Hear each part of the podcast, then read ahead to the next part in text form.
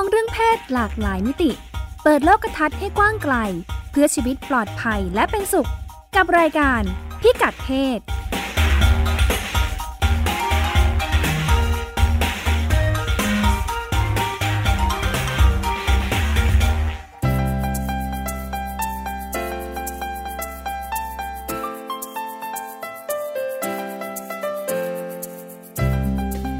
ศวันนี้ติดตามเรื่องเพศหลากหลายมิติกับเราได้ที่นี่ ช่วงเช็คอิน รัฐบาลอังกฤษเร่งผลักดันร่างกฎหมาย ลงทะเบียนดูหนังโป๊หวังป้องกันเด็กและเยาวชนจากสื่อเรื่องเพศที่ไม่เหมาะสม Sex c l i c k o s บริการสุขภาพที่จำเป็นสำหรับกลุ่มคนข้ามเพศ เรื่องเล็ก ประเด็นใหญ่ งานป้องกันและช่วยเหลือท้องในวัยเรียน ต้องสร้างความเข้าใจกับทั้งครู ผู้ปกครองและผู้นำท้องถิ่น ฟังประสบการณ์ทำงานจากโรงพยาบาลทุ่งตะโก จังหวัดชุมพร สวัสดีค่ะ ดิฉันรัชดาธราภาคมาพบกับคุณผู้ฟังเป็นประจำทุกสัปดาห์ในรายการพิกัดเพศนะคะ รายการของเราวันนี้ เริ่มต้นกันด้วยเช็คอินอีกตามเคยนะคะ เราจะลองไปดูกันว่าในหลายประเทศเขาตื่นตัวกันนะคะเรื่อง สื่อโป้สื่อลามกสื่อที่ไม่เหมาะสมสำหรับเด็กๆ เพราะว่ายุคนี้เนี่ยเด็กๆ เราก็โตมาพร้อมกับสมาร์ทโฟนมือถือนะคะทำให้การที่เขาจะเข้าไปเจอสื่อที่ไม่เหมาะกับ วัยเหล่านี้เนี่ยมันก็จะเร็วขึ้นนะคะ ถ้านึกถึงสมัยก่อนนี่กว่า เราจะโตกว่าจะหาหนังสือโป๊มาได้สักเล่มหาวิดีโอโป๊มาดูกันนี่ ก็โตแล้วนะคะ โตแล้วเนี่ยพอไปเจออะไรแปลกๆในสื่อเนี่ยเราก็จะมีการรับรู้ที่รู้จักคิดรู้จักพิจารณามากขึ้นนะคะ แต่ถ้าเป็นเด็กนี่นึกถึงว่าอยู่สักปฐมต้นหรือเด็กกว่านั้นนะคะ มี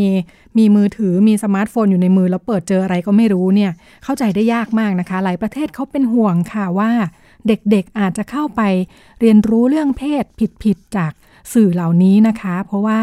ในสื่อเหล่านี้เนี่ยก็มีทั้งความรุนแรง และแน่นอนเรื่องเพศสัมพันธ์ที่ไม่ปลอดภัยนะคะ แต่การจะทำให้เด็กไม่เข้าถึงสื่อเหล่านี้ได้เนี่ยมันทำได้ง่ายหรือเป็นไปได้มากน้อยแค่ไหนนะคะ เราจะไปติดตามกันในช่วงเช็คอินค่ะ ช่วงเช็คอิน ในช่วงเช็คอิน สวัสดีค่ะ คุณพงศธรสวัสดีครับ คุณรัชดาครับค่ะ คุณพงศธรสโรธนาวุฒิก็เป็นผู้ที่รับหน้าที่ไปติดตาม ความเคลื่อนไหวในต่างประเทศมาให้เรากันเป็นประจำทุกสัปดาห์นะคะ เป็นยังไงบ้าง มีประเทศไหนเขาพยายามทำอะไรกันอยู่บ้างคะอันนี้ล่าสุดเป็นเรื่องเกิดขึ้นที่อังกฤษครับ คิดว่าสถานการณ์เด็ก เออเอาเข้าจริงมันน่าจะเป็น ปัญปัญหาทั่วโลกเลยนะเพราะทุกวันนี้เด็กเข้าถึงมือถือกันเร็วค่ะแบบเล่นอินเทอร์เน็ตกันเร็ว เดี๋ยวนี้พ่อแม่ก็ปล่อยให้ลูกอยู่กับหน้าจอมือถือ หน้าจออยู่แล้วลูกก็จะนิ่งๆอ่าพ่อแม่ทำธุระได้ พ่อแม่เขาปกติพ่อแม่เขาทราบไหมครับว่าลูกเล่นอะไร หรือเขาก็ ก็ปล่อยไปอย่างนั้นแหละ ไม่รู้แฮะเนี่ยต้องไป survey สอบถามนะ ว่าคุณพ่อคุณแม่เนี่ยก็อย่างน้อยก็ ดิฉันไม่แน่ใจ เพราะว่าคืออันนึงที่เป็นเหตุผลของการให้ลูกใช้มือถือใช้แท็บเล็ตเนี่ยนะก็เพราะไม่มีเวลาจะดูนี่แหละ เพราะฉะนั้นก็เป็นไปได้ว่าไม่ได้มาดูด้วยเหมือนกันว่าลูกๆเขากำลังทำอะไรกับหน้าจอ แต่เห็นเด็กส่วนใหญ่ก็น่าจะเล่นเกมพ่อแม่ก็น่าจะคิดว่าเออมันก็คงเล่นเกมแหละนะคราวนี้แหละ ที่อังกฤษเขาก็สงสัยขึ้นมาว่า เอ๊ะ พ่อแม่จริง ๆ แล้วอะ รู้หรือเปล่า ว่าลูกตัวเองอะ่ะ เคยดูหนังโปหรือยังครับ มันเป็นงานสำรวจโดยองค์กรสื่อครับ คล้ายๆกสทช บ้านเราของอังกฤษ เขาไปสำรวจ พบว่าพ่อแม่ พ่อแม่กว่าสามในสี่ก็คือประมาณเจ็ดสิบห้าเปอร์เซ็นเชื่อว่าลูกตัวเองอะครับ ที่อยู่ในวัยรุ่นไม่เคยดูหนังโป๊ไม่มันไม่เคยน่าจะดูนะ เพราะว่าเข้าไปดูในคอมก็ไม่เคยเห็นดู เห็นเล่นมือถือก็ไม่มีแต่ในความเป็นจริง เขาสำรวจพบว่าวัยรุ่นกว่าครึ่งหนึ่งครับ ที่เป็นวัยรุ่น ดูแล้ว และโดยเฉลี่ยมีการจัดอายุด้วยนะไม่รู้เหมือนกันใช้วิธีการอย่างไร เขาบอกว่าวัยรุ่นจะดูหนังโป๊ราวๆครั้งแรกเมื่อตอนอายุประมาณสิบสี่จากมือถือเนี่ยเหรอคะจากมือถือจากอะไรก็ตามโอ้สิบสี่นี่โตแล้วนะเออสิบสี่ถือว่าโต แต่คิดว่าค่าเฉลี่ยมันน่าจะกว้างค่ะเขาบอกว่าอายุต่ำสุดที่เริ่มดูมีตั้งแต่เจ็ดขวบค่ะ ครับ เด็กส่วนใหญ่ดูเพราะว่า บังเอิญ มันเป็นปัจจัยบังเอิญจริง ๆ ครับ เหมือนว่าสมมติเด็กก็เล่นท่องเน็ตท่องกับเพื่อน คุยแชทกับเพื่อน หรือบางทีต้องทำงานอย่างนี้ ต้องทำงานส่งครูเสิร์ชใน Google แล้วมันมีโฆษณาเด้งขึ้นมา เด็กก็เอ๊ะ คืออะไรคลิกไปดูครับ อืมค่ะ อันดับหนึ่งสาเหตุที่ดู เพราะว่ามันเด้งขึ้นมาให้ดู และที่ที่ดูมากที่สุดคือดูที่บ้านตัวเองครับ รองลงมาคือไปดูกับเพื่อน อังกฤษวิตกกังวลว่าสถิติมันชี้ให้เห็นว่า ทุกวันนี้เด็กอายุเริ่มน้อยลงขึ้นเรื่อยๆในการดูหนังโป๊เขามีการสอบถามเหมือนกันเด็กที่อายุต่ำกว่าสิบขวบ ว่าดูแล้วรู้สึกยังไงได้อะไรมั่ง เด็กบอกว่าดูแล้วงงอะ ไม่เข้าใจ ไม่เข้าใจว่าในหนังอะเขาทำอะไรกัน เพราะว่ามันต่ำกว่าสิบขวบเขายังไม่เข้าใจหรอกครับว่าสิ่งที่เกิดขึ้นในหนังคืออะไร แล้วก็ตกใจว่าทำไมเด็กตกใจนะครับ ว่าทำไม ในหนังอะ รุนแรงจังเลย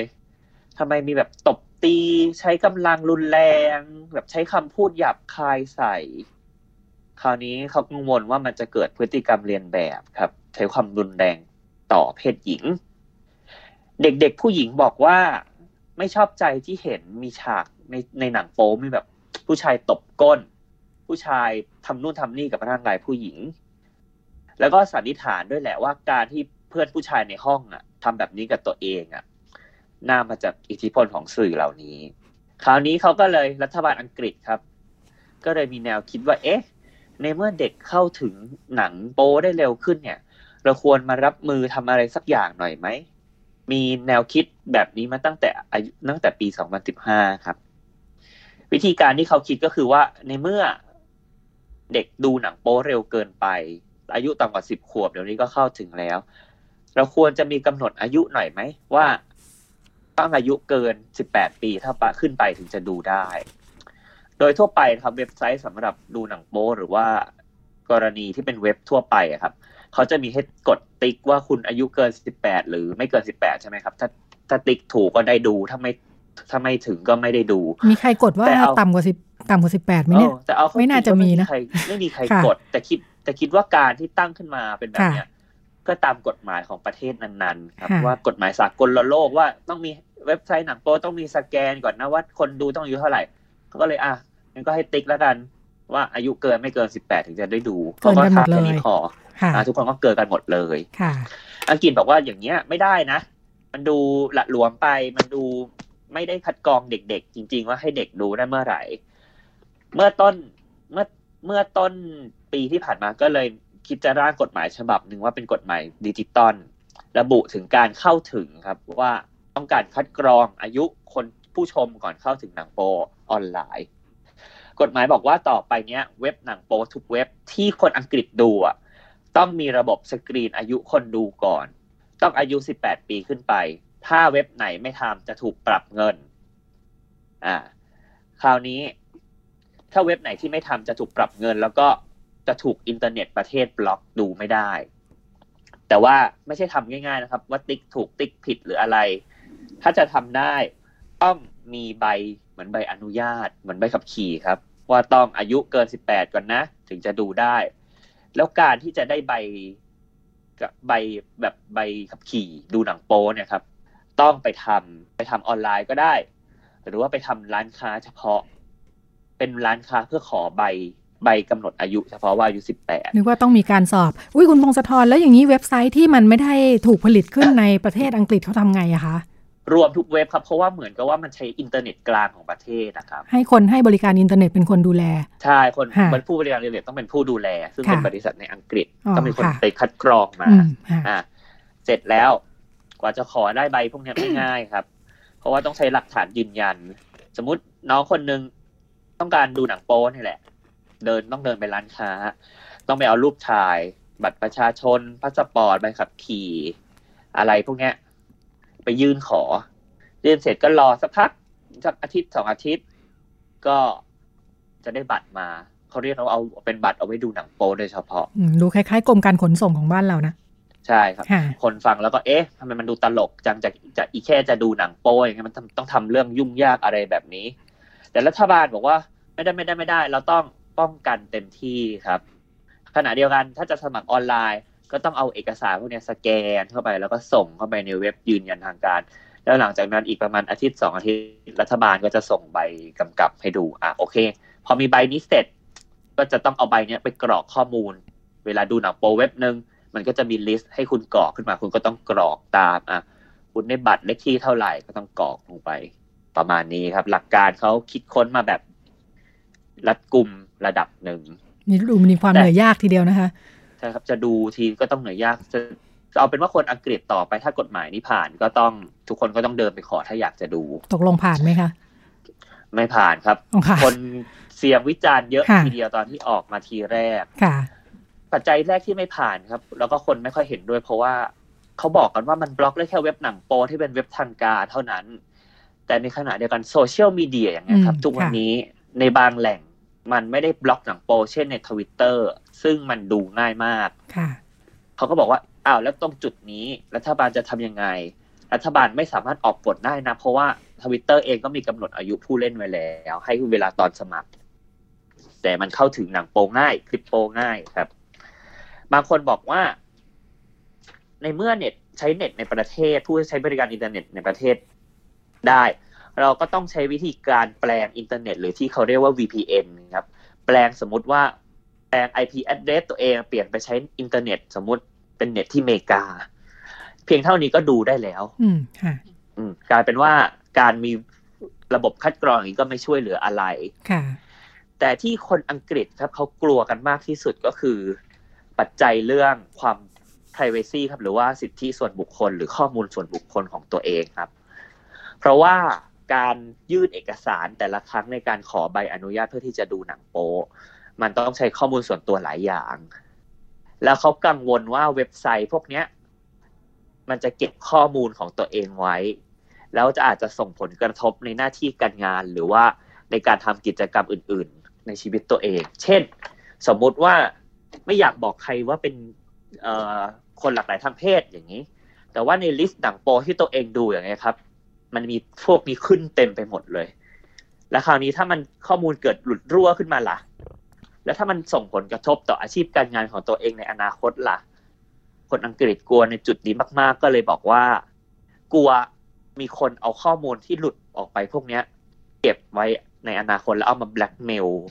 ผู้ที่ใช้งานเว็บไซต์ดูหนังโป๊เหล่านี้ กฎหมายก็เลยไม่ผ่านครับในในในสภา แล้วก็ ยังคิดไม่ออกคนรัฐบาลอังกฤษก็ยังคิดไม่ออกว่าอ้าวแล้วจะทำยังไงกันดีในเมื่อ ทุกวันนี้มันมีพวกนี้ระบาดกันเยอะแยะเลย ก็มีผู้เสนอครับว่าถ้ามันยากมากนะก็อนาคตคงจะต้องสแกนหน้าไว้ก่อนแล้วจะดูหนังโป๊เป็นระบบสแกนหน้าครับเหมือนปลดล็อกมือถือ แต่ก็มีคนตั้งข้อคำถามเพราะว่ามันจะทำได้จริง ๆ หรอ ทุกวันนี้ก็เลย เรื่องนี้ก็เลยยังเป็นที่ถกเถียงกันมากขึ้นในอังกฤษครับว่าเราจะทำยังไงดีสรุปว่ายังหาวิธีการไม่ได้นะคะ ยังหาวิธีการที่ดีที่สุดไม่ได้ครับค่ะ แต่แต่วิธีหนึ่งที่น่าสนใจก็คือว่า เอาเข้าจริงแล้วพ่อแม่อะครับ สามารถเป็นตัวหลักในการตั้งค่า ลูกเล่นมือถือที่บ้านก็ตาม หรือว่าลูกใช้คอมของที่บ้านก็ตาม พ่อแม่สามารถเข้าไปตั้งค่าได้ว่า ไม่ต้องการให้ลูกเข้าถึงเว็บไหน แต่เอาเข้าจริงถ้ามันมาลองนึกนึกคิดดูดีๆนะครับอันนี้คิดเองนะครับว่า ถ้าสมมติลูกกดเข้าไปเว็บหนึ่งแล้วลูก รู้ว่าอ้าวมันถูกบล็อกนี่สงสัยพ่อแม่ตั้งเอาไว้ ลูกก็ไปตั้งค่าปลดบล็อกได้ ยังไงเด็กก็ดูได้อยู่ดีครับค่ะทุกวันนี้ก็เลยเหมือนทางตันอยู่ว่าอ้าวแล้วจะทำยังไงต่อไปดี หรือว่าใน หลักสูตรเพศศึกษาของอังกฤษจะต้องมีบรรจุเรื่องนี้เข้าไป แล้วก็ต้องคุยกันให้มากกว่านี้ครับ ค่ะ เรื่องมันก็เลยเป็นแบบนี้ครับ สรุปว่ายังไม่มีทางออกนะคะ แต่อย่างน้อยเห็นความตื่นตัวแล้วก็การเล็งคือเห็นปัญหาเนาะว่าเออเด็ก ๆ ไม่ควรครับจะเข้าถึงสื่อง่ายแบบนี้มีความเสี่ยงอยู่เยอะเหมือนกัน แล้วก็เพราะฉะนั้นหลังจากนี้ก็จะได้ลองหาวิธีกันดูว่าจะทำยังไงกันดีนะคะ แต่เบื้องต้นอย่างที่คุณพงศธรบอกค่ะคุณพ่อคุณแม่น่าจะดูแลได้ดีที่สุดรวมทั้งในบ้านเราเองด้วยเนาะปัญหาไม่ต่างกันเลย เพราะฉะนั้นอาจจะต้องดูดูนิดนึง การจะโยนมือถือโยนสมาร์ทโฟนแท็บเล็ตให้ลูกแล้วไม่หันกลับไปดูอีกเลยเนี่ย อาจจะไม่ใช่วิธีที่ดี แม้จะทำให้เด็กอยู่นิ่ง ๆ ได้ก็ตามนะคะ ก็เป็นเรื่องที่นำมาฝากกันในช่วงเช็คอินนะคะ ขอบคุณค่ะ คุณพงศธรขอบคุณครับค่ะ เราไปต่อกันในช่วง Sex Records ค่ะ ช่วง Sex Records ในช่วง Sex Record นะคะ สัปดาห์ที่ผ่านมามีเวทีเสวนาน่าสนใจค่ะ เป็นหัวข้อ เรื่องการตีตราและเลือกปฏิบัติในการให้บริการด้าน HIV ต่อชุมชนหญิงข้ามเพศนะคะะเลยลองติดตามดูค่ะว่าเอ๊ะประเด็นนี้มาพูดคุยกันมีที่มาที่ไปยังไงบ้างนะคะ ดิฉันอยู่กับแพทย์หญิงนัตยาพานุภาค พึ่งพาพงศ์นะคะ หัวหน้าหน่วย Prevention ศูนย์ วิจัยโรคเอดส์สภากาชาติไทย สวัสดีค่ะคุณหมอ ค่ะ สวัสดีค่ะ ค่ะเเห็นหัวข้อเสวนาค่ะ ก็เลยอยากรู้ว่ามีประเด็นแง่มุมยังไงค่ะ ถึงได้มีการหยิบยกมาพูดกันค่ะ เรื่องอประเด็น HIV กับชุมชนหญิงข้ามเพศค่ะ ค่ะ ก็คือเนื่องจากว่าช่วงนี้เป็นช่วงที่เรากำลังใกล้วันเอชโลกนะคะหนึ่งธันวาคม แล้วก็ค่ะ ปีนี้เนี่ยธีมของวันเอชโลกสำหรับทั่วโลกเนี่ยค่ะ ก็คือ communities make the difference นะคะก็คือชุมชนเนี่ยสามารถที่จะสร้างให้เกิดความเปลี่ยนแปลงได้นะคะก็ทีนี้คือพอสำหรับเราเนี่ยค่ะในประเทศไทยเนี่ยในช่วงประมาณ 5 ปีที่ผ่านมาเนี่ยค่ะ คนที่อยู่ในแวดวงการทำงาน เพื่อที่จะมุ่งไปสู่เป้าหมายของการยุติปัญหา HIV ในประเทศไทยเนี่ยเราก็ตระหนักถึงการทำงานและการให้ความเท่าเทียมกันของชุมชนเนี่ยนะคะกับหน่วยงานทางภาครัฐนะคะหรือว่าทางภาคที่ทำเรื่องของการวิจัยทางภาควิชาการเนี่ยค่ะอย่างมากแล้วเราก็พบว่าเราประสบความสำเร็จพอสมควรนะคะที่แบบเป็นรูปธรรมแล้วก็ประเทศอื่นๆเนี่ยค่ะเขามองเราว่าเราเป็นต้นแบบเนี่ยในการที่เราสามารถที่จะทำงานกับทางชุมชนนะคะ แล้วก็ทำให้ชุมชนเนี่ยค่ะเป็นผู้ที่ลุกขึ้นมากำหนดเองอะค่ะ ว่าในในประเด็นของการรับบริการทางด้าน HIV นะคะอะไรคือสิ่งที่เขาต้องการ แล้วก็ทำให้เขาสามารถลุกมาร่วมให้บริการได้ ซึ่งอันนี้ยิ่งก้าวไปอีกขั้นหนึ่งเลยเนี่ยค่ะในการที่นอกเหนือจากว่าบอกว่าอยากได้อะไรแล้วเนี่ยสามารถที่จะทำสิ่งที่ตัวเองอยากจะทำเพื่อให้บริการคนในชุมชนด้วยกันเองเนี่ยค่ะได้ อย่างเช่นของการตรวจ HIV การให้ยาป้องกัน HIV ที่เรียกว่ายา PrEP หรือยา PEP พวกนี้นะคะ ได้ ทีนี้เนื่องจากว่าว่าเมื่อวานนี้ค่ะ เราก็มีทางคุณเปียอลอนโซเวิร์ตซบัคนะคะ ซึ่งซึ่งเป็น Miss Universe ปี 2015 ก็ได้มาร่วมพูดคุยด้วย ซึ่งคุณเปียเนี่ยก็ถือว่าเป็นไอดอลนะคะของ transgender community ทั่วโลกเลยค่ะ รวมถึงในประเทศไทยด้วย เราก็เลยรู้สึกว่าน่าจะเป็นโอกาสอันดีที่เราได้มีการพูดคุยกันถึงการทำงานของอชุมชนที่เป็นชุมชนคนข้ามเพศนะคะ แล้วก็เชื่อมโยงเกี่ยวกับเรื่องของ HIV นะคะ ซึ่งแน่นอนว่ามันหลีกหนีไม่พ้นประเด็นเรื่องของการตีตราและเลือกปฏิบัติค่ะ ค่ะ ในกลุ่มของชุมชนหญิงข้ามเพศที่พูดถึงค่ะ มันมีประเด็นเฉพาะยังไงบ้างเกี่ยวกับเรื่อง HIV อ่าค่ะ คือจริงๆเนี่ยก็ถือว่าเราได้ยกตัวอย่างของชุมชนคนข้ามเพศเนี่ยค่ะขึ้นมานะคะ ใช้พูดคุยกันแต่ว่าคิดว่ามันเป็นประเด็นร่วมสำหรับหลาย ๆ กลุ่มประชากรนะคะที่เป็นกลุ่มประชากรที่เราเรียกว่าเป็นกลุ่มประชากรหลักในแง่ของการทำงานทางด้าน HIV ซึ่งก็คือการถูกตีตราแล้วก็เลือกปฏิบัติเนี่ยค่ะจากในหลาย ๆ แง่มุมทั้งในเชิงสังคม ในเชิงการรับบริการทางการแพทย์ในเชิงกฎหมายนะคะทีนี้เฉพาะในในแง่ของชุมชนคนข้ามเพศเนี่ยค่ะเราก็มีการพูดคุยกันถึงตั้งแต่ที่ว่าถ้าเราบอกว่าเราอยากจะให้คนข้ามเพศอะค่ะเข้ารับบริการสุขภาพเนี่ยโอ้มันมันไม่ใช่แค่ว่ามีคุณหมอที่ยินดีให้บริการมันก็เกิดขึ้นได้แล้วใช่ไหมคะเพราะว่า ทั้งทั้งหมดทั้งมวลเนี่ยมันเกิดจากการที่ว่าเราก็ยังรู้สึกว่าในสังคมเราเนี่ยค่ะตั้งแต่เกิดมาแล้วก็มีการแบบต้องมีคำนำหน้า เด็กทารกใช่ไหมว่าเป็นเด็กชายหรือเด็กหญิงเนาะซึ่งอันนั้นมันอยู่ติดตัวคนทุกคนเนี่ยค่ะ จนกลายเป็นนายเป็นนางสาวเป็นนางเนี้ยค่ะไปในอนาคต ซึ่งก็ทำให้อันนี้เป็นตูหลักสำคัญเลยที่ที่คนข้ามเพศหลายคนไม่สามารถหรือไม่อยากเลยที่จะเข้ารับบริการทางการแพทย์หรือหรือแม้แต่ไปใช้บริการในหน่วยงานรัฐต่างๆ เพราะว่าจะถูกขานชื่อด้วยคำนำหน้า ซึ่งมันไม่ตรงกับเพศสภาพของเขานะคะแล้วก็เลยบอกโอ้พูดถึงเรื่องของสุขภาพด้วยเนาะแต่ว่าจริง ๆ แล้วเนี่ยมันมันต้องไปเกี่ยวข้องกับเรื่องของเชิงกฎหมายเลยด้วยซ้ำนะคะ ยังไม่นับไปถึงเรื่องของแบบการแต่งงานพระราชบัญญัติ ผู้ชีวิตอะไรพวกนี้ ซึ่งก็มีการพูดคุยถึงเช่นเดียวกันนะคะ แล้วก็นอกจากนี้เนี่ยค่ะก็จะเป็นประเด็นที่เกี่ยวข้องกับเรื่องของการศึกษานะคะ เพราะว่าเราก็ปฏิเสธไม่ได้ว่าในเมืองไทยเนี่ยคนมักจะมองว่าเป็นประเทศซึ่งมีการเปิดกว้างการยอมรับสาวประเภท2อะไรแบบนี้นะคะ แต่ว่าในความเป็นจริงก็คือว่าคำว่ายอมรับของเราเนี่ยเราเราคงจะออกไปในแง่ของแบบ tolerance มากกว่าคือแบบชินนะคะคือคือโอเค เห็นแล้วก็โอเคโอเคอยู่ แต่ถามว่ายอมรับเขาจริงๆไหมเนี่ยมันยังไม่เกิดการเคลื่อนไหวนะคะไปไปถึงจุดนั้นอย่างแท้จริงนะคะหลายคนก็ยกตัวอย่างว่าอย่างเช่น ถ้าบอกว่าอ่าถ้าเราเจออ่า สาวประเภทสองคนหนึ่งซึ่งสวยเลยเนี่ยค่ะ เดินมาในถนนสีลมอย่างเงี้ยเราบอกอ่าโอเคโอ้สวยจังเลยเนาะอย่างเงี้ยใช่ไหมคะแต่ถามว่าถ้าเราอยากให้น้องชายเราหรือว่าลูกชายเราเนี่ยค่ะ มีแฟนเป็นสาวประเภทสองไหมทุกคนจะเริ่มแบบอึกอักขึ้นมาแล้วว่าเอ้ยไม่ใช่นั่นคือแสดงถึงการว่าเราชินนะคะ แต่ว่าเราไม่ได้มีการยอมรับ ซึ่งอันนี้ก็เช่นเดียวกันค่ะ มันก็มันก็ทำให้เกิดการที่เรายังรู้สึกว่าไอ้ความหลากหลายเนี่ยค่ะ มันยังเป็นสิ่งแปลก เป็นสิ่งที่เรากลัว เพราะว่าเราเราไม่คุ้นเคยนะคะ มันก็เลยทำให้พอเรากลัวหรือเราไม่คุ้นเคยเนี่ยการที่เราจะวางตัวยังไงนะคะแสดงออกยังไงต่อคนที่เขาเขาหลากหลายไปกว่าเราเขาแตกต่างไปจากเราเนี่ยมันเลยเกิดการวางตัวไม่ถูก ซึ่งก็พานมาถึงในเรื่องของอระบบสาธารณสุขละค่ะว่าเออในเมื่อแบบ คุณหมอพยาบาลนะคะเราไม่เคยมีการเรียนการสอนในหลักสูตรเลยที่เกี่ยวข้องกับเรื่องของความหลากหลายทางเพศเนี่ยไม่เคยมีการอสอนเลยว่าถ้าจะมีการให้ฮอร์โมนสำหรับคนข้ามเพศเนี่ยจะต้องทํำยังไงนะคะแม้แต่เรื่องของการผ่าตัดแปลงเพศ ซึ่งประเทศไทยเนี่ยแทบจะเป็นศูนย์เรียนรู้ของเรื่องนี้เลยเนี่ยก็มีการทำแบบที่ไม่ได้ไม่ได้มีการได้รับการยอมรับหรือยกย่องในหมู่ของสัญญาแพทย์ด้วยกันเองประมาณนี้นะคะก็เลยก็เลยทำให้มีการพูดคุยถึงว่าอ๋อถ้าอย่างนั้นเนี่ยจริง ๆ แล้วจะจัดการเรื่องของสุขภาพเนี่ยมันคงต้องไปพูดถึงเรื่องของหลักสูตรไม่ไม่ไม่เฉพาะในโรงเรียนแพทย์หรือว่าโรงเรียนพยาบาล แต่ว่าแม้แต่ในหลักสูตรการศึกษาของประเทศไทยเนี่ยที่จะทำให้คน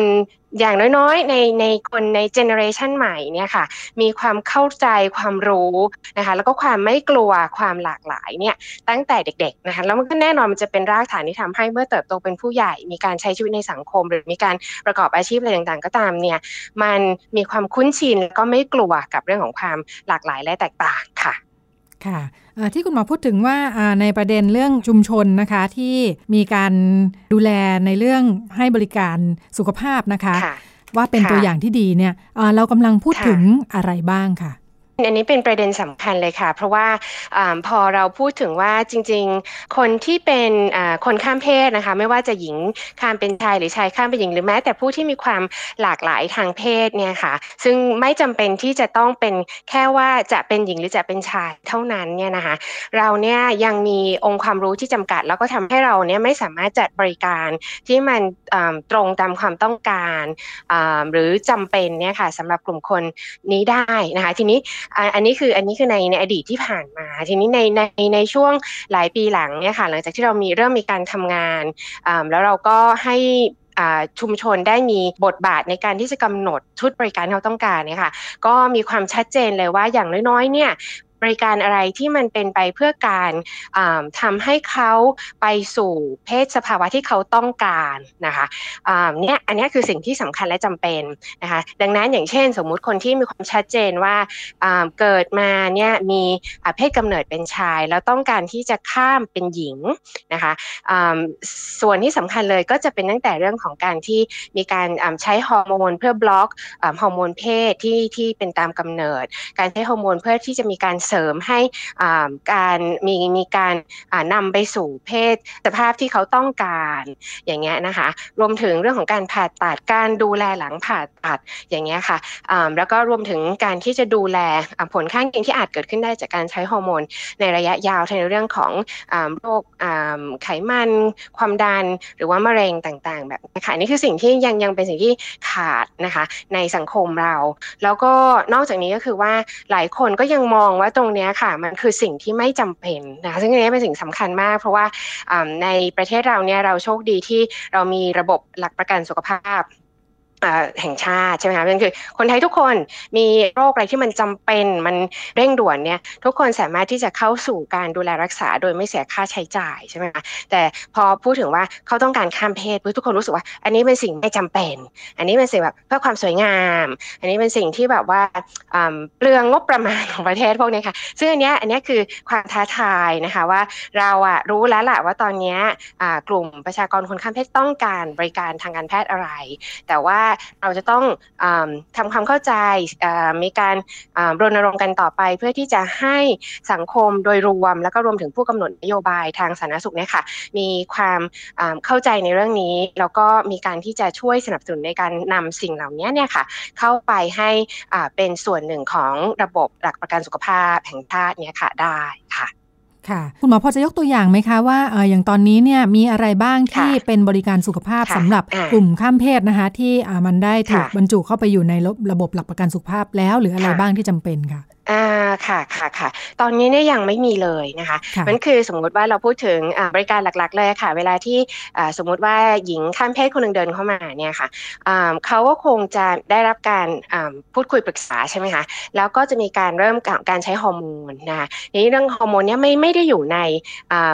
ชุดสิทธิประโยชน์ใดๆที่เราสามารถเบิกจ่ายได้เลยในขณะนี้นะคะ ทีนี้พอใช้ฮอร์โมนปุ๊บเนี่ยค่ะก็เหมือนกับโรคอื่นเนาะเวลาเราได้ยาก็จะต้องมีการตรวจติดตามใช่ไหมคะดูความปลอดภัยดูผลของการใช้ยาแบบนี้ค่ะ การตรวจระดับของฮอร์โมน การตรวจเรื่องของ ผลข้างเคียงต่ออตับหรือว่าไขมันหรือระบบเม็ดเลือด พวกนี้ค่ะ ก็ไม่ได้อยู่ในชุดสิทธิประโยชน์ที่จะสามารถเบิกได้เช่นเดียวกันนะคะ ในระยะยาวแล้วการที่จะมีการตรวจคัดกรองมะเร็งต่างๆ อย่างเช่น เป็นหญิงข้ามเพศนะคะยังมีต่อมลูกหมากเนี่ยค่ะมีการตรวจคัดกรองมะเร็งต่อมลูกหมากอย่างไร มีการใช้ฮอร์โมนแล้วมีหน้าอกนะคะมีเนื้อนมเกิดขึ้นอย่างเงี้ยเนี่ยค่ะหน้าอกเนี่ยจะมีการคัดกรองมะเร็งเนี่ยค่ะอย่างไร พวกเนี้ยงไม่เคยมีการพูดถึงและมันยังไม่ได้ถูกบรรจุในชุดสิทธิประโยชน์แต่อย่างใดค่ะ ในแง่องค์ความรู้เรามีครบแล้วใช่ไหมคะคุณหมอค่ะ คือถ้าในขณะนี้เนี่ยค่ะ ต้องถือว่าประเทศไทยเนี่ยเป็นประเทศแรกในภูมิภาคเอเชียแปซิฟิกนะคะ ที่มีการจัดคลินิกที่มีความครบวงจรในการให้บริการคนข้ามเพศเนี่ยค่ะอยู่ ดังนั้นเนี่ยเราก็จะมีข้อมูลที่ชัดเจนแล้วว่าในสำหรับคนไทยนะคะ อย่างน้อยๆเนี่ยนะคนที่มีความต้องการที่จะข้ามเพศนะคะะแล้วมีการใช้ฮอร์โมนเนี่ยควรจะใช้ฮอร์โมนชนิดไหน ควรจะใช้ฮอร์โมนในขนาดเท่าไหร่ แล้วควรจะมีการตรวจติดตามผลเลือดต่างๆเนี่ยค่ะบ่อยแค่ไหน พวกนี้ค่ะเป็นองค์ความรู้ที่เราสร้างให้เกิดขึ้นมาในช่วงสามปีหลังที่เรามีคลินิกของคนข้ามเพศที่คลินิกแนามของศูนย์วิจัยโดยสภากาชาไทยค่ะเพราะนั้นก็คือลำดับไปเราคงจะต้องนำสิ่งเหล่านี้นะคะออกมาเขียนให้มันเป็นแนวทางการดูแลรักษาสำหรับประเทศไทยใช่ไหมคะแล้วก็คงจะนำไปสู่ของการนำเสนออสิ่งเหล่านี้เนี่ยค่ะเข้าไปสู่สปสชต่อไปค่ะค่ะอนอกจากที่ทางสภากาชาติไทยที่มีมีบริการด้านนี้อย่างชัดเจนแล้วนะคะคะนึกถึงประชากรข้ามเพศของเราดูเหมือนมีเยอะ แล้วก็การ ความต้องการใช้บริการสุขภาพก็น่าจะสูง ที่ผ่านมาเนี่ยเขาไปรับบริการจากที่ไหน เอกชนโรงพยาบาลรัฐหรือว่าที่ไหนกันบ้างคะอ๋อค่ะค่ะค่ะที่ผ่านมาต้องบอกว่าถ้าเราถ้าเราดูตัวอย่างจากคนที่เดินเข้ามาหาเราถามแต่ก่อนไปไปอยู่ที่ไหนรับบริการที่ไหนมาเนี่ยต้องบอกว่าเกินครึ่งเนี่ยไม่เคยรับบริการในหน่วยบริการ สถานพยาบาลใด ๆเลยนะคะซึ่งเพราะอะไรก็เพราะว่าส่วนใหญ่แล้วเมืองไทยเนี่ยเราเรามีไม่ไม่รู้ชื่อเสียหรือชื่อดีเนี่ยนะคะในในเรื่องของการสามารถเข้าถึงยา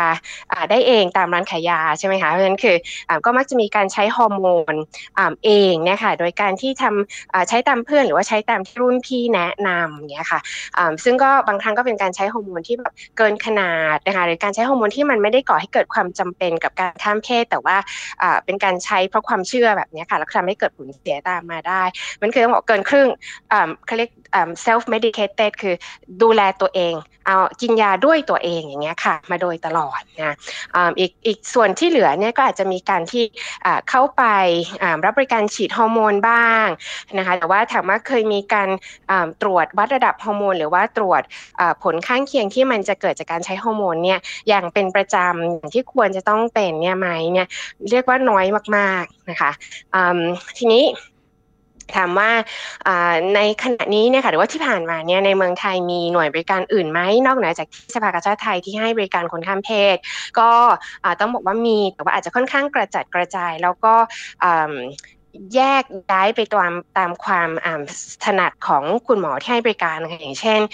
บางแห่งอาจจะมีคุณหมอที่ถนัดทางด้านศัลยกรรม ก็จะดูแลเฉพาะเชิงศัลยกรรมมันก็จะไม่สามารถให้บริการฮอร์โมนได้ ไม่สามารถให้บริการของการตรวจแบบระยะยาวอย่างเงี้ยค่ะได้บางแห่งก็อาจจะให้บริการที่เน้นเฉพาะเรื่องของฮอร์โมนอย่างเดียว ซึ่งก็จะไม่ได้สามารถจะดูแลแบบหลังผ่าตัดหรือให้คำปรึกษาก่อนผ่าตัดอะไรเงี้ยเนี่ยค่ะได้นะคะก็ต้องบอกว่าที่ที่ของของคลินิกของเรานี้ก็อาจจะเป็นที่แรกที่ค่อนข้างจะเป็นแบบ comprehensive model ในการที่จะจัดบริการแบบนี้นะคะเราก็จะมีระบบของการคัดกรองเรื่องของ mental health นะคะในการระบบการส่งต่อ มีคุณหมอที่มาช่วยให้บริการที่คลินิก ทั้งคุณหมอสัญญกรรม คุณหมอที่ดูทางด้านของจิตปัญหาจิตเวทต่างๆอะไรแบบนี้เนี่ยค่ะด้วยค่ะนอกเหนือจากฮอร์โมนแล้วนะคะ แล้วก็นอกจากนั้นก็คือว่าเราเนี่ยเห็นชัดเลยว่าสิ่งที่ทำให้คลินิกของเราประสบความสำเร็จการที่ให้บริการคนข้ามเพศเนี่ยเกือบสี่พันคนละในช่วงประมาณแค่สามปีที่ผ่านมาเนี่ยค่ะก็คือการที่มีบุคลากรที่ประกอบไปด้วยคนข้ามเพศด้วยนะซึ่งนี่คือสิ่งที่สำคัญมากเพราะว่าเรา คุยกันตั้งแต่ตอนเริ่มรายการก็คือเรื่องของการตีตราและเลือกปฏิบัตินะมันคือถ้าเมื่อไหร่เราไม่สามารถสร้าง trust อะค่ะให้เกิดขึ้นในผู้รับบริการได้เนี่ยถึงแม้จะมีบริการดีแค่ไหนเขาอาจจะไม่มาใช้บริการของเรา มันคือการที่มีคนข้ามเพศอยู่ แล้วก็สามารถที่ช่วยพูดคุยภาษาเดียวกันทำให้เกิดความสบายใจมั่นใจเนี่ยเป็นสิ่งสำคัญนะคะทีนี้ในช่วงประมาณปีที่ผ่านมาเนี่ยค่ะ เราก็มีการขยายโมเดลแบบเดียวกันเนี้ยเลยอะค่ะไปที่ศูนย์สุขภาพชุมชนของอองค์กรภาคเอกชนหลาย ๆ แห่งในประเทศไทยนะคะอย่างเช่นที่ Care Mat และที่ M Plus นะคะที่เชียงใหม่นะคะแล้วก็มีตัว M Plus เองเขาก็มีคลินิกอยู่ที่เชียงรายด้วย แล้วก็ขยายบริการตามไปที่เชียงรายนะคะที่อุบลราชธานีนะคะที่ชลบุรีนะที่หาดใหญ่เงี้ยค่ะก็จะมีองค์กรชุมชนที่ทำงานลักษณะแบบนี้ทั้งฟ้าสีรุ้งทั้งองค์กรสวิงแบบนี้ค่ะที่ให้บริการแบบนี้ได้เช่นเดียวกันนะคะก็ก็คิดว่าเป็นโมเดลที่พอเราเห็นว่าประสบความสำเร็จ แล้วก็พยายามขยายต่อไปนะคะในให้ให้ให้กว้างขวางทั่วถึงขึ้นสำหรับประเทศไทยนะคะแล้วก็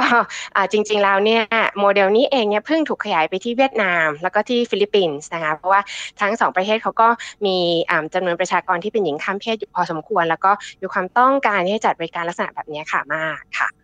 ค่ะ มีตัวอย่างของในต่างประเทศที่เขามีการนำระบบบริการสำหรับกลุ่มคนข้ามเพศที่มีความเข้าใจรอบด้านอย่างที่ว่านะคะที่เข้าไปสู่ระบบบริการของสาธารณสุขได้อย่างแท้จริงไหมอย่างชัดเจนนะอันนี้ต้องเป็นคำถามที่ดีมากเลยค่ะ เพราะว่าตรงไหนทำได้ดีเราก็อยากจะดูเขานะคะเพราะอยากจะเรียนรู้นะเพราะว่าไอ้พวกนี้ไม่ใช่เรื่องที่ง่ายก็ต้องบอกว่ายังในในประเทศในภูมิภาคของเรานะคะคิดว่ายังไม่มีนะคะแต่ว่าถ้าพูดถึงบริการในยุโรปหรือในอเมริกาเนี่ยค่ะคิดว่าน่าจะเป็นของอเมริกา แต่ว่าเฉพาะในบางรัฐเนื้อของเขาก็จะรัฐใครรัฐมันนะคะ ก็จะมีนโยบายมีมีอะไรต่างๆ ที่แตกต่างกันไป ก็บางรัฐของอเมริกาอาจจะมีความชัดเจนในแง่ที่ว่าเริ่มมีมีการที่จะสามารถให้มีการเบิกประกันสุขภาพเนี่ยค่ะได้สำหรับคนข้ามเพศเมื่อจะมีการผ่าตัดแปลงเพศนะคะหรือว่ามีการใช้ฮอร์โมนประมาณนี้ อันนี้ก็ก็เป็นตัวอย่างที่เราคงต้องอเรียนรู้กันต่อไปค่ะ ในเมื่อเราทราบแบบนี้คือขนาดประเทศซึ่งคิดว่าน่าจะมีทรัพยากรที่เพียงพอแล้ว ก็ยังไม่ใช่ทุกแห่งที่ที่จะสามารถที่จะทำเรื่องของบริการสุขภาพทางเพศสำหรับคนข้ามเพศเนี่ยให้เป็นให้เป็นส่วนหนึ่งที่เป็นบริการของรัฐได้อย่างทั่วถึงมันก็ทำให้เราเห็นชัดเจนนะคะว่าเรื่องของการตีตราและเลือกปฏิบัติในระดับของ ผู้กำหนดนโยบายสาธารณสุขเนี่ยยังเป็นประเด็นที่เรายังยังต้องดำเนินการต่อไปเนี่ยอย่างเข้มข้นนะคะจริงๆแล้วเมื่อวานนี้มีมีมีสิ่งหนึ่งที่คิดว่าเป็นเป็นสิ่งที่น่าสนใจแล้วก็น่าประทับใจมากก็คืออทาง คุณเปีย Miss Universe เองเนี่ยค่ะรวมถึงคุณหมอเอกคณวัฒน์เนี่ยค่ะซึ่งเป็นผู้ร่วมเสวนาเนี่ยก็มีการพูดชัดเจนว่าจริงๆแล้วอะเวลาที่เราจะรณรงค์เรื่องอะไรสักอย่างหนึ่งเนาะเราอะไม่ควรที่จะปล่อยให้กลุ่มประชากรที่เขารู้สึกว่าเขาได้รับผลกระทบเนี่ยเป็นผู้รณรงค์อยู่เพียงผู้เดียวนะคะเพราะว่าไม่งั้นมันก็จะทำให้เกิดการแบบยิ่งกีดกันออกไปเนาะว่ากลุ่มนี้เอาแต่เรียกร้องสิทธิ์ให้ตัวเองอะไรประมาณนี้ค่ะเพราะนั้นคือจริง ๆแล้วเนี่ยเราแม้ว่าจะอยู่ในกลุ่มประชากรไหนก็ตาม ถ้าพวกเราเห็นว่าสิ่งนี้คือสิ่งที่ควรจะต้องอมีควรจะต้องเกิดขึ้นเนี้ยเราก็น่าจะช่วยกันรณรงค์นะคะ เช่นเดียวกันกับว่าเมื่อเราเองต้องการจะรณรงค์เรื่องอะไรที่เป็นของกลุ่มประชากรเรา หรือว่ากลุ่มคนทำงานของเราเนี้ยก็คงจะได้มีพันธมิตรเครือข่ายที่มาจากกลุ่มอื่นๆ เพิ่มขึ้นในการในการช่วยรณรงค์สิ่งที่ดีอะค่ะต่อกันและกันนะคะ เพราะคิดว่าอันนี้น่าจะเป็นสิ่งที่ เปลี่ยนแปลงวิธีการของการรณรงค์ในเชิงในเชิงความหลากหลายทางเพศ หรือแม้แต่ในเชิงของการทำงานเอชวีอะไรเงี้ยค่ะ ต่อไปในอนาคตเนี่ยว่ามันไม่มันไม่ใช่เรื่องเฉพาะของคนหลากหลายทางเพศที่เขาต้องมาเรียกร้องสิทธิ์เขามันไม่ใช่เฉพาะเรื่องของคนเป็นเอชวีต้องมาเรียกร้องสิทธิ์ด้านเอชวีแบบเนี้ยค่ะ ค่ะจากประเด็นใหญ่ ๆ เรื่องเชิงนโยบายแนวคิดเรื่องสิทธินะคะขอกลับมาประเด็นเล็ก ๆ เป็นคำถามสุดท้ายนะคะสำหรับ สำหรับยูเซอร์เองค่ะ คุณหมอ โดยสรุปแล้วเนี่ยหมายถึงว่าในการใช้ฮอร์โมน หรือว่าการทำอะไรต่ออะไรกับร่างกายตัวเองเนี่ย จริง ๆ แล้วคือควรจะอยู่ในความดูแลของแพทย์ใช่ไหมคะ แล้วก็คำถามต่อไปคือสำหรับที่มีความจำเป็นต้องใช้บริการอยู่ตอนนี้ แล้วก็ในขณะที่สถานการณ์การบริการยังเป็นแบบนี้เนี่ยนะคะ ถ้าเป็นคนข้ามเพศเอง หรือว่ามีลูกมีหลานมีเพื่อนมีฝูงที่เป็นคนข้ามเพศเนี่ยคำแนะนำคืออะไรคะทำตัวไงดี ค่ะ โอเคค่ะ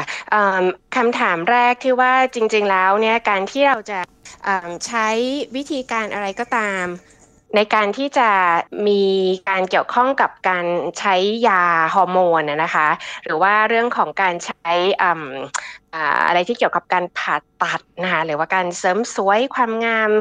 ปรับเปลี่ยนร่างกายอะไรก็ตามนี้ควรจะอยู่ในการดูแลของแพทย์อันนี้แน่นอนนะคะแต่ทีนี้คือถ้าถามว่าระยะยาวไปแล้ว เพราะว่าการข้ามเพศเป็นเป็นอะไรที่มันตลอดชีวิตใช่ไหมมันจะก็จะให้มาหาคุณหมอทุกสามเดือนเลยตลอดไปอาจจะไม่ใช่นะคะก็ก็คงจะสามารถที่จะมองได้ว่าเมื่อไหร่ก็ตามเริ่มกับคุณหมอแล้วเนี่ยอะไรที่เราสามารถดูแลตัวเองได้ อะไรที่สามารถที่จะทำให้คนในชุมชนช่วยกันดูแลกันได้เนี่ยก็น่าจะเป็นวิธีการที่ดีที่สุดนะอันนี้อันนี้อันนี้คืออโดยโดยคร่าวๆ เพราะว่ายาทุกอย่างการผ่าตัดการฉีดอะไรเข้าไปในร่างกายเนี่ยมันมีความมีประโยชน์และมันก็มีโทษได้ทั้งสิ้นนะคะมันต้องมีความรู้ที่ครบถ้วนจริงๆเนี่ยค่ะก่อนอทีนี้ถ้าถามว่าแล้ว ถ้าเกิดณขณะนี้มีคนที่อยากจะรับบริการปุ๊บเนี่ยเราแนะนำอย่างไรนะก็คือต้องบอกว่าถ้าบอกว่าอ่ายังไงก็ต้องอมีการเจอคุณหมอเนี่ยค่ะ เราก็ต้องเราเราก็อยากที่จะแนะนำว่าเรื่องของความหลากหลายทางเพศหรือความต้องการที่จะข้ามเพศเนี่ยมันจริง ๆแล้วมันเรารู้มาตั้งแต่ในช่วงอายุวัยเด็กจนกระทั่งถึงวัยรุ่นละนะคะเพราะฉะนั้นเนี่ย เร็วที่สุดที่เราจะเข้ารับการปรึกษาได้นั่นคือสิ่งที่ดีที่สุดที่จะทำนะมีคุณพ่อคุณแม่หรือว่าพี่สาวน้องสาวน้องชายเราที่เราสึกว่าเออเราเราเราเห็นแล้วแหละว่าเขาอาจจะ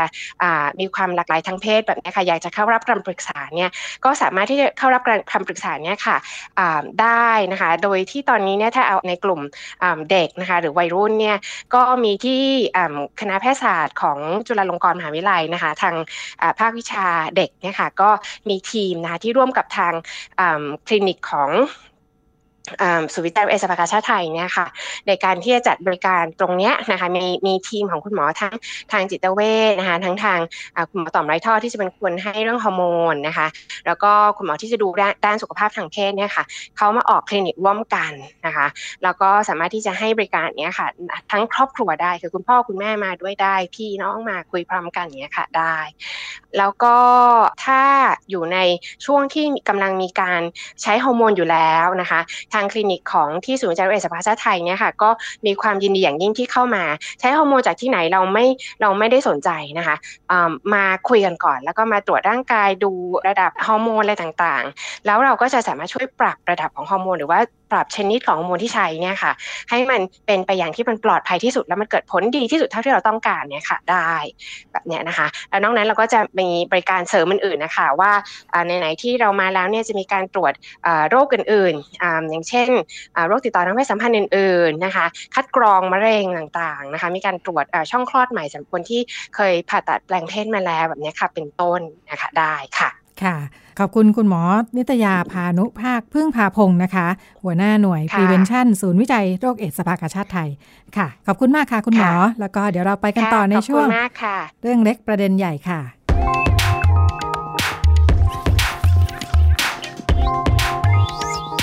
เรื่องเล็กประเด็นใหญ่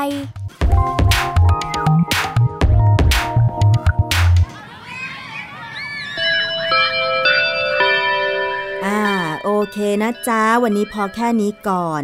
สัปดาห์หน้าครูจะขึ้นบทใหม่นะ ยังไงก็อ่านหนังสือก่อนเข้าเรียนก็ดีนะจ๊ะนักเรียน ได้ค่ะไปกินข้าวกันเถอะส้ม อืม ไปสิ เอ๊ะ เอิมส้มแกดูไม่ค่อยสบายหรือเปล่าทำไมหน้าซีดเนี่ย เปล่านะ ก็ไม่ได้เป็นอะไรนี่ ฉันสบายดีนะ แน่ใจนะ อืม ไปเถอะ เฮ้ย ส้ม เป็นอะไรหรือเปล่าเนี่ย คุณครูคุณครูช่วยด้วยค่ะคุณครูเกิดอะไรขึ้น ส้ม ส้มเป็นอะไรหรือเปล่าลูก เด็กๆหลบหน่อยหลบหน่อย ครูจะพาเพื่อนไปห้องพยาบาลณห้องพยาบาล เอ๊จะเป็นอะไรมากหรือเปล่าเนี่ย ตัวก็ไม่ได้ร้อนเท่าไหร่ ปลดเสื้อผ้าให้หลวมๆหน่อยก็แล้วกัน จะได้ไม่อึดอัดนะลูกนะ เอ๊ะ ทำไมท้องป่องจังอุ้ยแข็งด้วย หรือว่า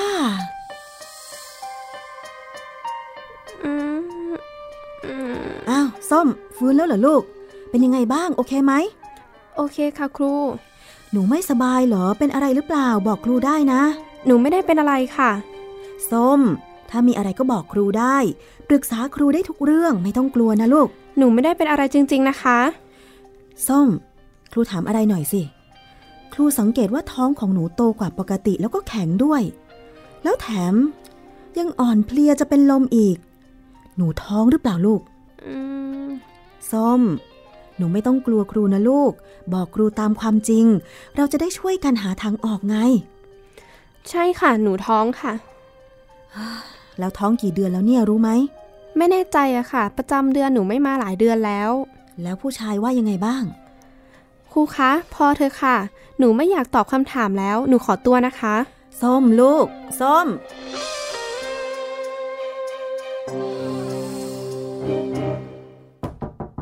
เชิญค่ะ อ้าว คุณพ่อน้องส้ม เชิญค่ะ สวัสดีครับครู เรียกผมมาคุย ลูกสาวผมมีปัญหาอะไรหรือเปล่าครับ เอ่อคือว่าวันนี้น้องส้มไม่ค่อยสบายนะคะ คุณพ่อ คงอ่อนเพลียจนเป็นลมไปนะคะ เอา้าเหรอครับ แล้วลูกผมเป็นอะไรมากหรือเปล่าครับ ตอนนี้น้องไม่เป็นอะไรมากแล้วล่ะค่ะ แต่ว่าช่วงหลังมาเนี่ยคุณพ่อได้สังเกตน้องบ้างไหมคะว่า มีอาการอะไรผิดปกติไปจากเดิมหรือเปล่า ก็ไม่ค่อยได้สังเกตเท่าไหร่นะครับ ผมยุ่งยุ่งแต่ตอนที่อยู่บ้านเขาก็ปกติดีนะครับ เหรอคะ เพียงแต่ช่วงนี้ค่อนข้างเก็บตัว เลยไม่รู้ว่าเป็นอะไรหรือเปล่า อ๋อค่ะ คืออย่างนี้คุณพ่อ วันนี้น้องส้มเป็นลมค รูก็ได้ดูแลเขาแล้วก็สังเกตว่าน้องมีอาการผิดปกติเหมือนคนกำลังตั้งท้องอะค่ะ คุณพ่อ พอทราบเรื่องนี้หรือเปล่าคะฮะว่าไงนะครับ ส้มท้องเหรอครับ ใช่ค่ะ ดิฉันสังเกตเห็นก็เลยลองเปิดใจคุยกับเธอดู เธอบอกว่าเธอท้องนะคะคุณพ่อครูอย่ามาพูดมั่วๆนะครับทำไมผมไม่เคยรู้เรื่องนี้มาก่อน ลูกผมก็ไม่เห็นพูดอะไรเลย แล้วมันจะเป็นไปได้ยังไงครับเนี่ย ก็แสดงว่าน้องไม่ได้บอกใครนะสิคะ ดิฉันสังเกตว่าน้องน่าจะท้องหลายเดือนแล้วด้วย แบบเนี้ยต้องรีบพาน้องไปฝากท้องนะคะ คุณพ่อ นี่มันเรื่องจริงหรือครับเนี่ย ไม่อยากจะเชื่อเลย ลูกผมก็อายุยังน้อยอยู่เลยนะครับ เรียนก็ยังไม่จบ แล้วนี่ไปท้องกับใครก็ไม่รู้ แล้วท้องแบบนี้จะเรียนต่อได้หรือเปล่าครับเนี่ย จะเลี้ยงลูกได้หรือเปล่าก็ไม่รู้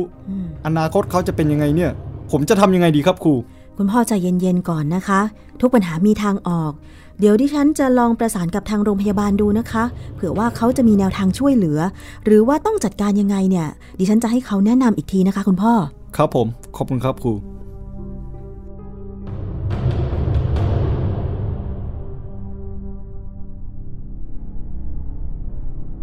ที่ได้รับฟังจบลงไปนะคะ ก็เป็นละครสั้นที่เราสมมุติเหตุการณ์นะคะ เพื่อให้เห็นถึงเรื่องราวที่ผู้ที่ประสบปัญหา ซึ่งกรณีนี้ก็เป็นคนที่อยู่ในวัยเรียนนะคะ ต้องเผชิญในเรื่องเพศ แล้วก็มีระบบที่เข้ามาดูแลช่วยเหลือนะคะ คนที่ดูแลเคสนี้นะคะ คุณอมาวสีทองโมดนะคะ พยาบาลวิชาชีพชำนาญการจากโรงพยาบาลทุ่งตะโกนะคะ จังหวัดชุมพรนะคะ สวัสดีค่ะ ค่ะ สวัสดีค่ะ ค่ะ กรณีนี้นี่ในที่สุดแล้วหลังคลอดครอบครัวเขาตัดสินใจอะไรยังไงกันบ้างค่ะค่ะก็หลังคลอดนะคะเด็กตัดสินใจที่จะเลี้ยงลูกเอง เนื่องจากว่าพี่สาวที่อยู่ด้วยกันในบ้านนะคะมีประสบการณ์เรื่องการเลี้ยงลูก แล้วก็คุณพ่อของเด็กเนี่ยเข้าใจในการที่จะให้ความช่วยเหลือหลังจากที่เราลงไปคุยนะคะ คุณพ่อก็พามาฝากท้องแล้วก็ดูแลตั้งแต่ตอนคลอดเด็กก็เลยตัดสินใจที่จะเลี้ยงลูกเองอะค่ะ อยากให้เพิ่มเติมเทคนิคนิดนึงค่ะ ว่าอย่างตอนแรกเลยที่บอกว่าโอ้คุณพ่อนี่รับไม่ได้ทำใจไม่ได้เลยนะคะทางเจ้าหน้าที่ต้องมีวิธีคุยยังไงทำให้คุณพ่อคลายความกังวล แล้วก็ทำให้ปัญหานี้มีทางออกได้ค่ะ ค่ะก็ตอนแรกเราได้รับข้อมูลมานะคะ ว่าคุณพ่อเนี่ยรับไม่ได้ พอรู้ว่าลูกท้องนะคะ จากทางโรงเรียน เราก็ขอเบอร์โทรศัพท์จากทางโรงเรียนนะคะโทรคุยกับคุณพ่อ แล้วก็คุยเรื่องถามสถานการณ์ทั่วไป แล้วก็คุยเรื่องของว่าถ้าเด็กตั้งท้องเนี่ยจะต้องมีทางเลือกยังไงบ้าง เรามีหน่วยงานไหน ที่จะช่วยเหลือคุณพ่อบ้าง เด็กควรจะได้รับการดูแลยังไง แล้วก็ขออนุญาตเข้าไปคุยที่บ้านเป็นการส่วนตัวอะไรเงี้ยค่ะ ซึ่งทำให้พอคุณพ่อทราบว่าจะมีการช่วยเหลือจากหลาย ๆ ทาง ก็จะทำให้คุณพ่อเนี่ยเปิดใจมากขึ้นที่จะให้เราเนี่ยเข้าไปพูดคุยอะค่ะ แล้วก็หลังจากที่เราพูดคุยเรามีทางเลือกให้กับคุณพ่อตัดสินใจนะคะ คุยด้วยความเป็นมิตรนะคะ แสดงความจริงใจที่จะช่วยเหลือคุณพ่อก็จะร่วมมือกับเราในการดูแลลูกอะค่ะค่ะ ค่ะามาที่ระบบของทางโรงพยาบาลบ้างค่ะ ในกรณีมีวัยรุ่นตั้งครรภ์ไม่พร้อมแบบนี้นะคะ ทางโรงพยาบาลมีการวางระบบที่จะดูแลช่วยเหลือไว้ยังไงบ้างค่ะ ค่ะจริง ๆ ระบบการดูแลการตั้งครรภ์ที่มีคุณภาพเนี่ยก็จะมีทุกโรงพยาบาลอยู่แล้วนะคะ เช่นหญิงตั้งครรภ์ต้องฝากท้องกี่ครั้งดูเรื่องอะไรบ้าง ท้องระยะไหนจะต้องดูแลยังไงนะคะ แต่ว่าสิ่งสำคัญสำหรับระบบการดูแลวัยรุ่นที่ตั้งครรภ์ก็คือว่าบริการที่เป็นมิตรสำหรับวัยรุ่นนะคะ แล้วก็การดูแลที่ยึดวัยรุ่นเป็นศูนย์กลาง มีความยืดหยุ่นนั้นนะคะ เนื่องจากว่าสภาพวัยรุ่นที่ตั้งครรภ์แต่ละรายจะไม่เหมือนกันนะคะบางรายก็ยังเรียนอยู่บางรายต้องการการปกปิดนะคะ ซึ่งโรงพยาบาลจะต้องคำนึงถึงเรื่องนี้ เนื่องจากว่าโรงพยาบาลของเราอะค่ะเป็นโรงพยาบาลขนาดเล็กนะคะ โรงพยาบาล10เตียง ก็จะมีข้อจำกัดทั้งทางด้านบุคลากร แล้วก็สถานที่นะคะ ซึ่งบางโรงพยาบาลอาจจะมี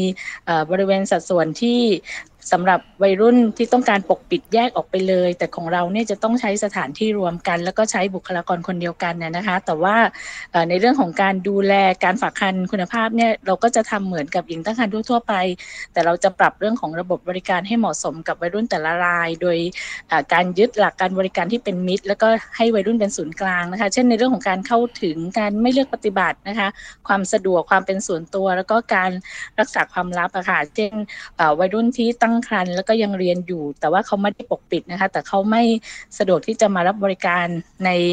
เวลาปกติได้เนื่องจากต้องไปโรงเรียนนะคะ ทางโรงพยาบาลของเราก็จะเปิดบริการเฉพาะนอกเวลาให้นะคะ โดยทำระบบทุกอย่างเหมือนกับที่เขาจะมารับบริการในช่วงระยะเวลาปกติ เพื่ออำนวยความสะดวกให้กับเขา แล้วก็ช่วยเพิ่มเรื่องของการเข้าถึงนะคะแต่เราก็ยังมีบางรายนะคะที่ต้องการจะปกปิดนะคะเราก็จะนัดมาคนละวันกับผู้รับบริการในรายอื่นนะคะ แล้วก็ให้บริการในแบบของ one stop service ก็คือให้บริการครบวงจรทุกอย่างโดยที่ผู้รับบริการเนี่ยไม่ต้องออกไปเจอที่แผนกอื่น หรือว่าคนอื่นๆนะคะ แล้วก็เราเน้นบริการที่เป็นมิตรนะคะ เข้าอกเข้าใจวัยรุ่นผู้ให้บริการเนี่ยก็จะเป็นคนเดิมเป็นพยาบาลคนเดิมรวมถึงว่า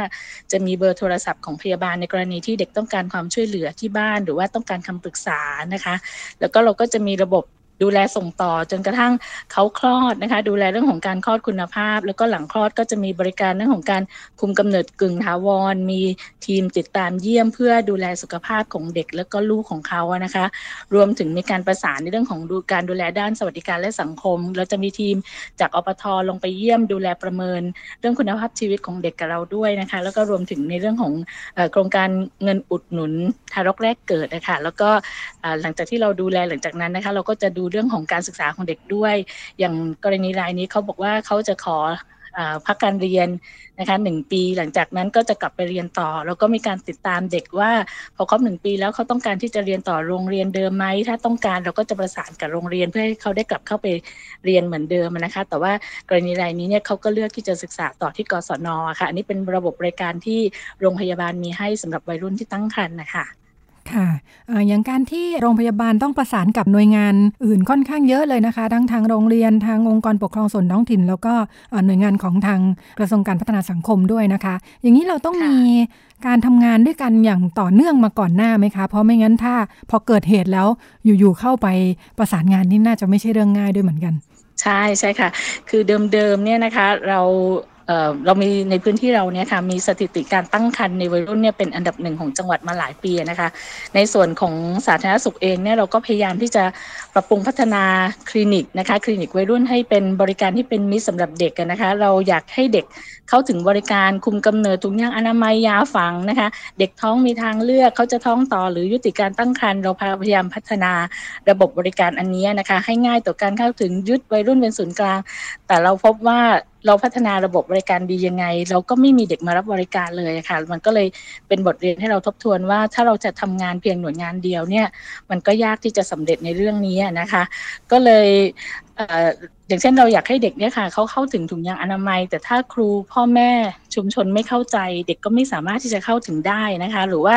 เด็กท้องอยากจะมายุติกับเรานะคะ ถึงแม้เราจะสร้างระบบที่ดี แต่ว่าถ้าพ่อแม่รับไม่ได้ โรงเรียนไม่เข้าใจ มันก็จะต้องทำให้เด็กเนี่ยเลือกไปรับบริการที่อื่นนะคะ เพราะว่าเขาก็อาจจะกลัวเรื่องของการปกปิดเป็นความลับ หรือว่าพ่อแม่จะรับรู้นะคะ นี่ทำนองเดียวกันค่ะ ถ้าเกิดว่าคุณครูเนี่ย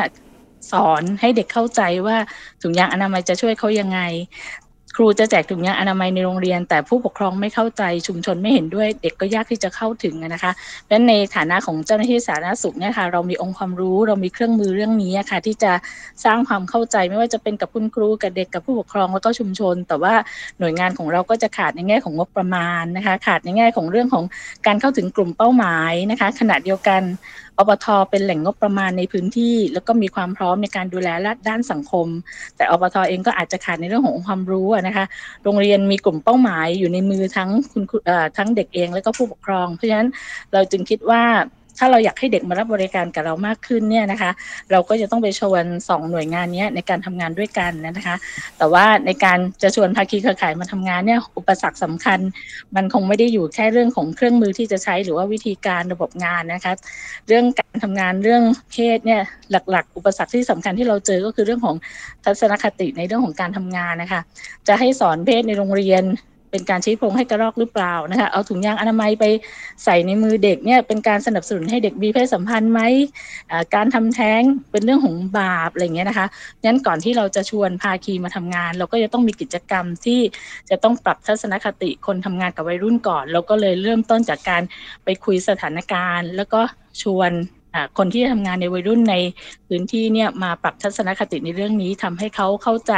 เรื่องของเพศ เรื่องของความเป็นวัยรุ่น แล้วก็การทำงานกับวัยรุ่นเชิงบวกเลยนะคะหลังจากที่เราปรับทัศนคติภาคีเครือข่ายแล้ว เราก็มาวางแผนการทำงานร่วมกันนะคะ ซึ่งปัจจุบันนี้ค่ะเรามีการทำแผนร่วมกันทุกปีเป็นการทบทวนแผนปฏิบัติงาน ว่าปีนี้เนี่ยสถานการณ์วัยรุ่นบ้านเราเป็นยังไงมีปัญหาอะไรบ้างอะไรที่เราทำไปแล้ว ปีต่อไปเราอยากจะเห็นอะไรที่เกิดขึ้นกับวัยรุ่นที่บ้านเรานะคะเราจะทำกิจกรรมอะไรโครงการอะไรใช้งบประมาณจากที่ไหน แล้วเราก็มาช่วยกันทำนะคะก็ปัจจุบันนี้นะคะเรามีทีมที่ลงไปช่วยเหลือเด็ก จะเป็นตัวแทนจากโรงเรียนจากทางทางภาคสาธารณสุข แล้วก็อปทนะคะ ที่เวลาเด็กมีปัญหา เราก็สามารถลงไปช่วยเหลือได้เลยนะคะ แล้วก็เรามีโครงการที่ทำต่อเนื่องมา 8 ปีแล้วก็คือว่าเป็นโครงการที่อบรมปรับทัศนคติของผู้ปกครองนะคะ ในเรื่องเกี่ยวกับเรื่องของเพศ การเข้าใจลูกการเข้าใจวัยรุ่น แล้วก็การสื่อสารเชิงบวกกับลูกกับลูกนะคะ โดยโรงเรียนจะเป็นผู้เขียนโครงการนะคะอบทก็จะสนับสนุนงบประมาณ ซึ่งเวลาเราทำกิจกรรมอันนี้ค่ะ เราก็จะพบว่าผู้ปกครองเนี่ยเข้าใจมากขึ้น แล้วก็ยินดีที่จะให้โรงเรียนเนี่ยแจกถุงยางอนามัยสำหรับเด็กนะคะ แล้วก็นอกจากนั้นก็เรามีการเตรียมเด็กนะคะมีการอบรมเด็กโดยการโครงการเดียวกัน แล้วก็สนับสนุนงบประมาณจากอปทเช่นเดียวกันนะคะ ก็คือทำให้เด็กเนี่ยเข้าใจเรื่องทักษะชีวิตในเรื่องเพศของเขานะคะเข้าถึงเข้าใจในเรื่องของอุปกรณ์การป้องกัน แล้วก็เวลาเขามีปัญหาเนี่ยเขาจะต้องไปปรึกษาใครทางเลือกของเขามีอะไรบ้าง อันนี้ก็คือสิ่งที่เราชวนภาคีมาทำร่วมกัน ซึ่งเราทำต่อเนื่องมา เป็นปีที่8นะคะผลที่เกิดขึ้นก็คือว่าปัจจุบันนี้ 3 ปีแล้วนะคะ ที่ไม่มีเด็กท้องในโรงเรียน ตอนนี้เราก็กำลังขยายต่อไปที่กศนค่ะ ซึ่งในคลินิกวัยรุ่นเองจากที่ไม่เคยมีผู้ปกครองมา ผู้ปกครองและเด็กเนี่ยมารับบริการเลย ตอนนี้เราก็มีคุณพ่อคุณแม่พาลูกมารับคำปรึกษามากขึ้นนะคะ ก็สำหรับการทำงานกับภาคีเนี่ยเราก็พยายามทำระบบทุกอย่างให้มันง่ายนะคะไม่ต้องยุ่งยากในเรื่องของเอกสารเรื่องของระเบียบทางราชการมันก็จะทำให้เราเนี่ยสามารถทำงานร่วมกันได้สะดวกมากขึ้น เพราะว่าทุกภาคีมีต้นทุนที่ดีเพียงแต่ว่าเราเอาต้นทุนที่ดีเนี่ยมาช่วยกันในเรื่องของการออกแบบการทำงานนะคะค่ะเรียกว่าเป็นการทำงานเชิงรุก กระตือรือร้นมากทีเดียวนะคะ ทีนี้ขอคำแนะนำค่ะ คุณอมศรีว่าสำหรับโรงเรียนหลายแห่งนะคะ ที่อาจจะยังไม่ได้มีการทำงานร่วมกับหลาย ๆ หน่วยงานอย่างที่ว่ามานะคะแต่ว่าอาจจะประสบปัญหาค่ะ เพราะว่าเรื่องนักเรียนตั้งครรภ์ในวัยเรียนก็เจอกันหลายที่นะคะ ถ้าเกิดปัญหาขึ้นมาเนี่ยจะมีวิธีการดูแลหรือว่าจะไปพูดคุยกับใครยังไงได้บ้างค่ะในเบื้องต้น ค่ะ ก็ในกรณีที่โรงเรียนเจอปัญหานะคะจริงเราคงไม่สามารถบอกได้ว่าโรงเรียนต้องทำหนึ่งสองสามสี่ห้าโรงเรียนต้องทำอะไร เพราะว่าบริบทของโรงเรียนก็จะต่างกัน แล้วก็สภาพปัญหาของนักเรียนแต่ละคนก็จะต่างกันนะคะ แต่ว่าหลักในการดูแลนักเรียนเมื่อเจอปัญหาก็คือว่าเด็กเขาต้องการที่พึ่ง แล้วก็บริการที่เป็นมิตรนะคะเขาจะต้องมีสิทธิ์ในการตัดสินใจมีทางเลือกนะคะ ซึ่งคุณครูเนี่ยสามารถ ทำงานตรงนี้ได้ คุณครูบางท่านอาจจะบอกว่าเราไม่เคยผ่านการอบรมการให้คำปรึกษานะคะ แต่ว่าจากประสบการณ์ที่ตัวเองทำงานมากับเด็กที่เขาเผชิญปัญหาเนี่ยเราพบว่า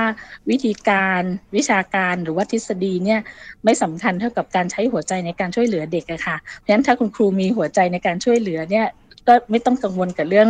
อวิชาการหรือทฤษฎีเหล่านี้นะคะ แต่ว่าสำคัญก็คือว่าเราต้องใช้หลักในเรื่องของการเข้าใจหลักการการให้บริการที่เป็นมิตรนะคะ แล้วก็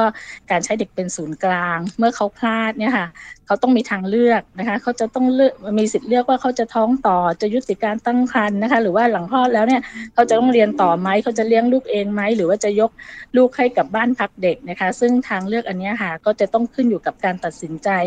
ของเด็กเองภายใต้การให้ข้อมูลที่รอบด้านและชัดเจนจากผู้ใหญ่นะคะ เพราะฉะนั้นระบบของโรงเรียนที่จะออกแบบก็จะต้อง ควรจะให้ครอบคลุมกับสิ่งเหล่านี้ อันนี้คือการดูแลเบื้องต้น แต่ว่าอะไรที่นอกเหนือจากสิ่งที่โรงเรียนจะทำได้อะค่ะก็เราก็ควรจะมีระบบที่จะส่งต่อ ซึ่งในหลาย ๆ หน่วยงานก็พร้อมที่จะรองรับตรงนี้อยู่แล้วนะคะ โดยเฉพาะถ้าเป็นพื้นที่ที่เรามีการทำงานร่วมกันเป็นภาคีเครือข่ายกันมาก่อนนะคะ แล้วก็ในปัจจุบันเนี่ยมันก็จะมีช่องทางที่หรือว่านโยบายที่เอื้อมากขึ้น โดยเฉพาะในเรื่องของพระราชบัญญัติการป้องกันและแก้ไขปัญหาการตั้งครรภ์ในวัยรุ่น ซึ่งทุกหน่วยงานจะมีบทบาทในการช่วยเหลือดูแลเด็กอยู่แล้ว โรงเรียนก็อาจจะใช้ช่องทางนี้ในการประสานขอความช่วยเหลือนะคะ แต่ว่าเราเชื่อว่าในโรงเรียนทุกโรงเรียนนะคะ จะมีเด็กอยู่ 3 กลุ่มะค่ะก็คือว่าเด็กกลุ่มแรกคือเด็กที่ไม่เคยมีเพศสัมพันธ์นะคะ กลุ่มที่ 2 คือเด็กที่กำลังมีเพศสัมพันธ์อยู่ แล้วก็กลุ่มที่ 3 คือเด็กที่ได้รับผลกระทบจากการมีเพศสัมพันธ์เช่นท้องแท้งหรือว่าเป็นโรคอะค่ะ เราไม่รู้ว่าเด็ก คนไหน ปัจจุบันเขาอยู่กลุ่มไหน แต่ว่าเด็กที่อยู่กลุ่มที่หนึ่งในวันนี้ค่ะพรุ่งนี้เขาอาจจะมีการเปลี่ยนเป็นกลุ่มที่สองหรือกลุ่มที่สามก็ได้ เพราะฉะนั้นการออกแบบระบบในโรงเรียน ในการที่จะทำกิจกรรมทำโครงการ หรือว่าการสร้างระบบกับภาคีเครือข่ายค่ะ ควรจะออกแบบให้ รอบคลุมในการดูแลเด็กทั้ง 3 กลุ่ม ภายใต้การเข้าใจในเรื่องของเพศ เรื่องของวัยรุ่น แล้วก็การทำงานกับวัยรุ่นเชิงบวกนะคะ คงจะไม่มีวิธีการไหนที่ดีที่สุดสำหรับเด็กทุกคนนะคะ เพราะมันจะต้องขึ้นอยู่กับปัญหาเด็กแต่ละคนนะคะ แต่ว่าถ้าคุณครูเข้าใจว่าเด็กมีโอกาสพลาด แล้วก็เมื่อพลาดแล้วเนี่ยเขาต้องมีทางเลือก และที่พึ่งภายใต้บริการที่เป็นมิตรจักทุกคนนะคะ ไม่ว่าจะเป็นพ่อแม่คุณครู เจ้าหน้าที่สาธารณสุขชุมชน หรือว่าโรงเรียนนะคะ อันนี้แหละค่ะก็คือระบบการดูแลช่วยเหลือที่มีคุณภาพอะค่ะค่ะ นั่นก็เป็นคำแนะนำแล้วก็ประสบการณ์ทำงานนะคะ จากคุณอมาวสีทองโมดนะคะ พยาบาลวิชาชีพชำนาญการ โรงพยาบาลตะกัวทุ่ง ขอบคุณมากค่ะค่ะ สวัสดีค่ะ สวัสดีค่ะ วันนี้รายการพิกัดเพศ หมดเวลาแล้วค่ะ ดิฉันรัชดาธราภาคลาคุณผู้ฟังไปก่อนสวัสดีค่ะ ติดตามรับฟังรายการย้อนหลังได้ที่เว็บไซต์และแอปพลิเคชันไทย PBS Radio ไทย PBS ดิจิทัล Radio วิทยุข่าวสารสาระ เพื่อสาธารณะและสังคม